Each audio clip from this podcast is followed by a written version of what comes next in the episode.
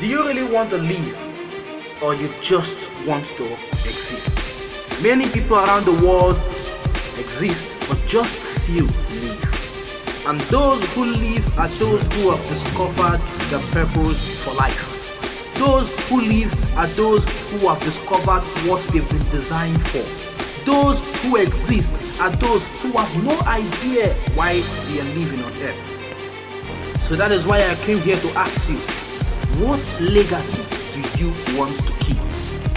What footprint do you want to leave on planet Earth? That when the next generation comes, when they see your footprint, they will have the passion, the zeal, and the competence to follow your footprint.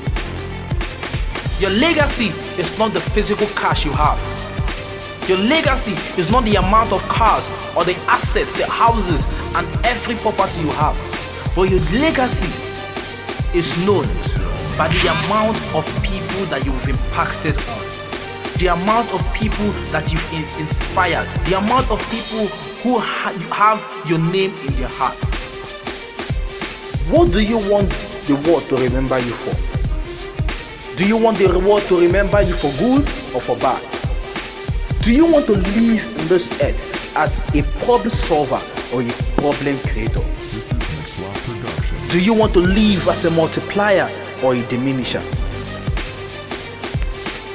Remember that everything we do today, everything we think, everything we say are seeds. And seeds don't live our lives.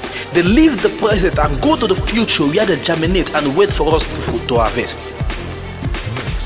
Do you want to live your life as an impact to inspire people or just to live your life as a taker? Think about it.